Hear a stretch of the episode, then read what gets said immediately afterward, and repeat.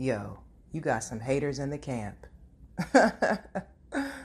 Pay attention to how people respond when you're being promoted in your life, when you have something to celebrate, when God is blessing you before them.